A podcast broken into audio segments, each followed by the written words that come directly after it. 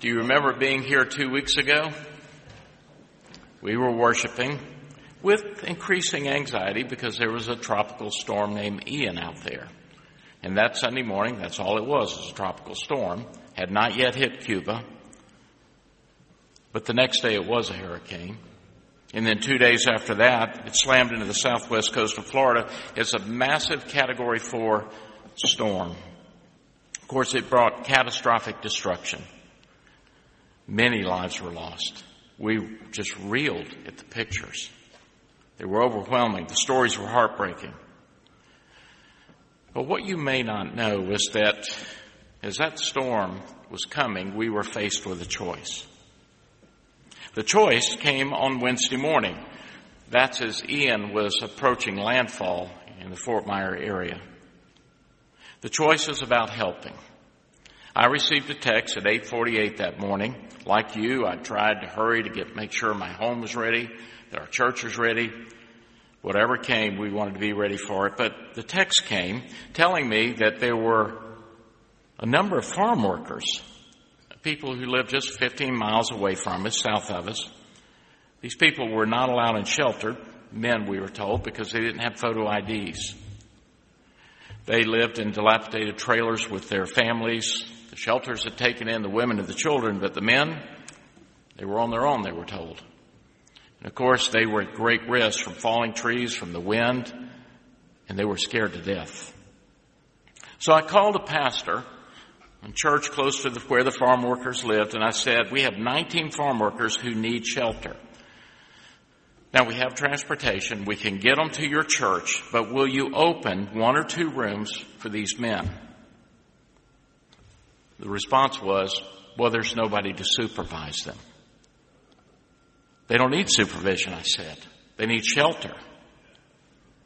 Well, the trustees will get upset. You know, we have liability and, and they might mess things up.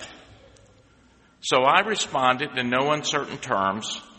So what do you want? A dirty carpet or a dead person? That got a response. Okay, bring them, the pastor said. We'll open up classroom. So when the vans arrived with the farm workers, they were met by the pastor and several members who said, you, you can't bring them in here. You're going to have to find another place. Needless to say, the wind and the rain at that point were rapidly building and time was short and I was not happy. In fact, I was quite angry at that point. So I asked to speak to the van drivers. Would you be willing to drive further, bring them to our church? Now, I knew that the conditions were increasingly dangerous, so this would be a risk for them, but they said sure. So they brought them here, and Pastor Andy and I met them, opened up the gym. We fed them. We provided every blanket, every comfort we could, which is not a lot in a short notice, but we provided the space they needed. It turns out there were not 19, there were 25 people 20 men, one woman, and four children who took refuge in our gym. And I'm here to tell you they did not make a mess, they did not damage anything, and they were quite nice. They were safe, and they were grateful. When I arrived home that Wednesday, just afternoon, the wind really started to whip up. I took a moment to look at the scriptures from the previous Sunday. And then I looked at the scriptures for this Sunday. I was thinking about the upcoming topic of faith and the upcoming topic of serving, and I realized that those two texts were merging in this moment. So let me read to you the text from James 2, which is our text for today which I read as Hurricane Ian was bearing down upon us. What good is it, dear brothers and sisters, if you say you have faith but don't show it by your actions? Can that kind of faith save anyone? Suppose you see a brother or a sister who has no food or clothing and you say, goodbye, have a great day, stay warm and eat well. But then you don't give that person any food or clothing. What good does that do? So you see, faith by itself isn't enough. Unless it produces good deeds, it is dead and useless. Now, someone may argue, well, some people have faith. Others have good deeds. But I say, how can you show me your faith if you don't have good deeds? I will show you my faith by my good deeds. I've read that text hundreds of times in my life, and it's quite clear. It's a critical directive for any follower of Jesus. So, what does it mean? Maybe I can illustrate for you a story that I actually shared with you five years ago, but it bears repeating. I found myself many years ago at the hospital with Harvey and his wife, and Harvey was getting ready to have surgery. He had been told it's routine surgery, out in a few days. So there I was with Harvey and his wife just before surgery, and the nurse brought in the papers. You know that, all those papers you sign. Harvey started reading. Then he turned pale. He turned to the nurse and he said, Have you read these? He said, Have you seen what can happen? You can die. I can be paralyzed. It's enough to scare you out of having the operation, he said. I understand, the nurse said, but you need to sign if you're going to have this surgery. So he bucked up, he signed the papers, but I'm going to tell you, Harvey was one nervous man. When the surgery was over, the doctor came out and said, everything went great. Just as we expected. No complications. Should be out of recovery in an hour or so. Home in a few days. We're very pleased. Everybody was elated. Except that Harvey didn't wake up. His recovery was going on and on and on. He was in the recovery room most of the day, and eventually, since he had not woken up, they put him in intensive care. His family was very worried. They couldn't quite explain it. They said things like that happen sometimes. But then days passed, and Harvey still did not wake up. On day six, I was with his wife standing by Harvey's bed there in ICU, and she said, You know, Pastor, if it were not for the monitors, I would believe that my husband is dead. But I can see the heartbeat, so I know he's alive. The heartbeat was the key. And of course, there were other vital signs that we could monitor, but we knew Harvey was alive because his heart never failed to maintain that steady beat. And then, two days later, he woke up. Perfectly fine. He just had a long nap, scaring everybody else to death, but it confirmed what we had seen on the monitor. Harvey was alive. Now, I tell you the story of Harvey to point to what I believe is a great and important truth. God has given all of us vital signs, abilities, talents, gifts to show that we are alive, to show whose we are and who directs our life. These vital signs are evidence that God is at work in us and through us. And you know, others can see it. They can see that we're alive. There's an effect which brings hope and healing where it is needed. These good deeds that are mentioned in the book of James are the vital signs of our faith. They are visible and living reminders that we have been transformed by God's love. And out of thankfulness, out of thankfulness, we are responding with a very clear compassion towards others, even opening our gym to shelter strangers from the storm, wearing ourselves out, getting critical supplies where needed, our vital signs show that we are alive in Christ. If you know anything about our Methodist traditions, you know that John Wesley, founder of the Methodist movement, understood this well. He understood that there are key components. He talks about two pieces, each of which is essential for the Christian. The first piece he called piety, works of piety. Well, we know them as spiritual disciplines. You know them as things like prayer, reading of Scripture, meditating on Scripture, giving, fasting, all those would be works of piety. You're familiar with those. You're doing it this morning. But Wesley also recognized that being a disciple of Jesus doesn't really work if the second piece is missing. He called that piece works of mercy. works of piety, and works of mercy. Now, Wesley, like us, was reading Scripture. He came to this section of the book of James, which I just read to you. So, you see, faith by itself isn't enough. Unless it produces good deeds, it is dead and useless. In fact, Wesley would write, good deeds are an expression of one's faith. But he also took to heart what was written in Ephesians chapter 2, beginning in verse 8. God saved you by his grace when you believed. And you can't take credit for this. It is a gift from God. Salvation is not a reward for the good things we have done, so none of us can boast about it. For we are God's masterpiece. He has created us anew in Christ Jesus so we can do the good works He planned for us long ago. There it is. Doing good is part of God's plan. And from the day I arrived at this church, I have said again and again that we are called to be faithful followers of Jesus Christ, disciples who have both faith in Jesus Christ as Lord and Savior and have been called to be an outwardly directed church, serving our neighbors. Let me put it succinctly, simply. We are called to be a church which follows Jesus Christ and is not self-serving. This is not a country club.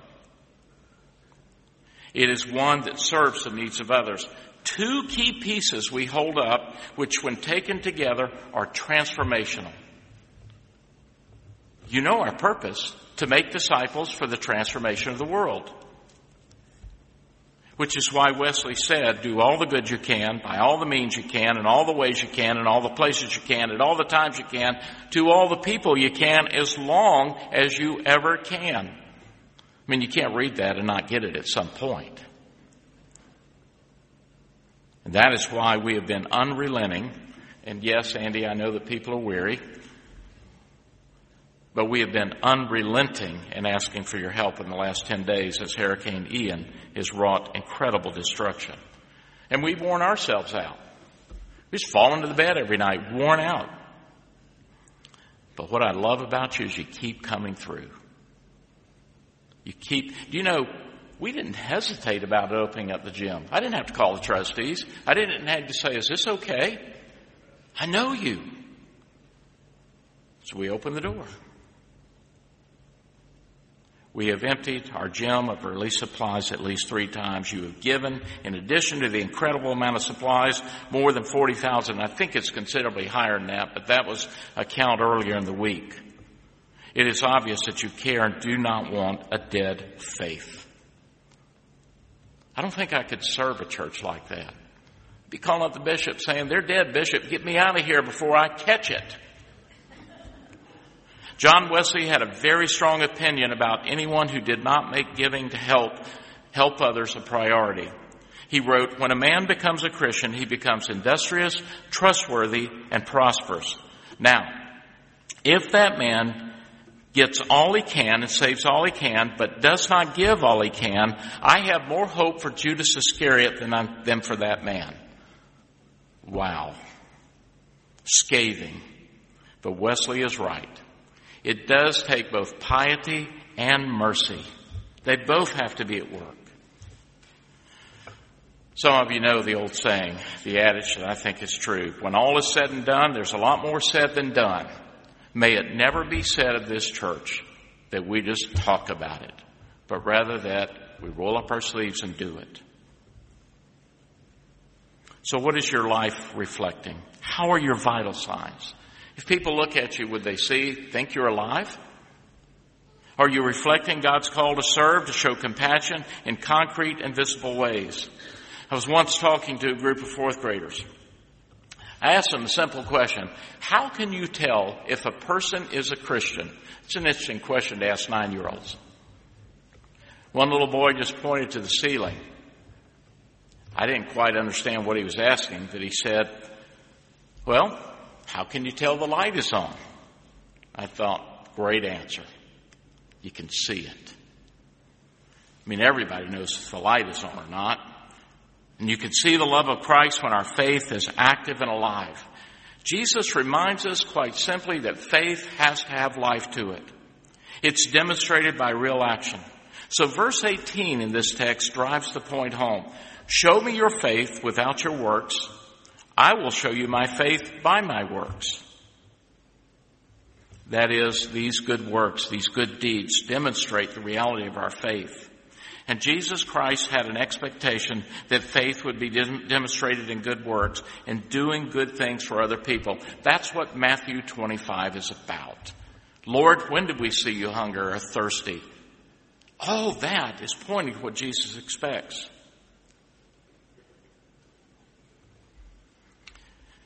When a person calls himself a Christian,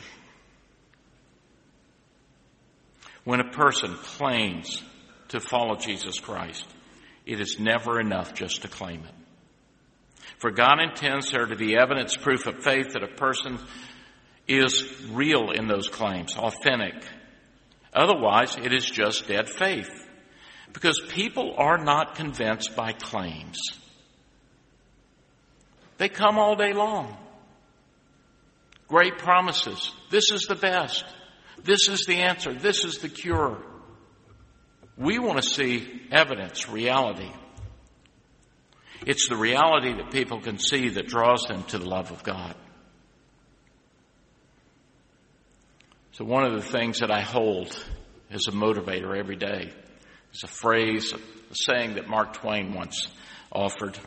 20 years from now, you will be more disappointed by the things you didn't do by, than by the ones you did do. I don't want to be disappointed. 20 years from now, 30 years from now. And I've learned that it is the faith and the grace of God which saves us from the law of sin and death. And that grace transforms us so that with grateful hearts, we want to show others the love of God so that they will experience the gift of God's grace. They will know God's love. And folks, it is often through our good works that God's love is shown. Those good works are the vital signs that God is alive in us and at work in us and through us. So the key to this is found if you keep reading in James 2 in verse 26. For as the body without the spirit is dead, so faith without works is dead also. So let me ask you again. What would your vital sign show? Would people think that your faith is dead or alive? Let's pray.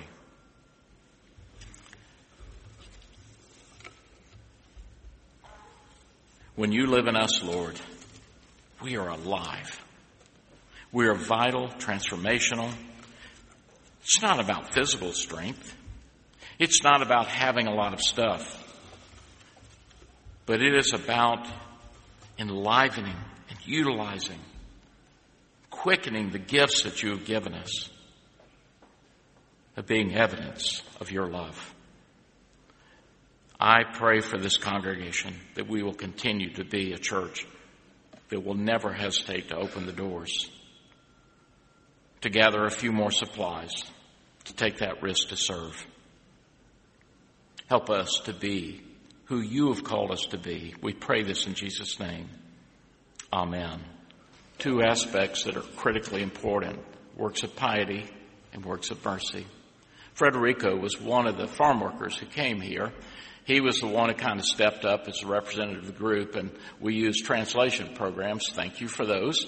For he, they didn't speak English and I didn't speak Spanish well enough to converse, but we would translate back and forth using these apps. And Frederico would check on me and I'd check on him through the storm. Texting stayed alive during that time. I said, Are you safe? Yes, we have power. Thank you, Lord. I said, Frederico, we're going to be there for you. You'll be safe there. And he said, We are. We are very grateful. Please tell your congregation, thank you for caring about us. But then he added, And I pray that some who are with us will come to know the love of Jesus Christ. It wasn't just about shelter from the storm, but it was shelter from that darkness that permeates the world, stepping into the light of Jesus Christ. Frederico was a great example of both the works of piety and mercy. And you opened the doors, and it made it possible. Thank you for being a loving church. But we're not through. So go get those supplies. We'll see you in the gym. We're going to keep helping. as you go in peace and love. Amen.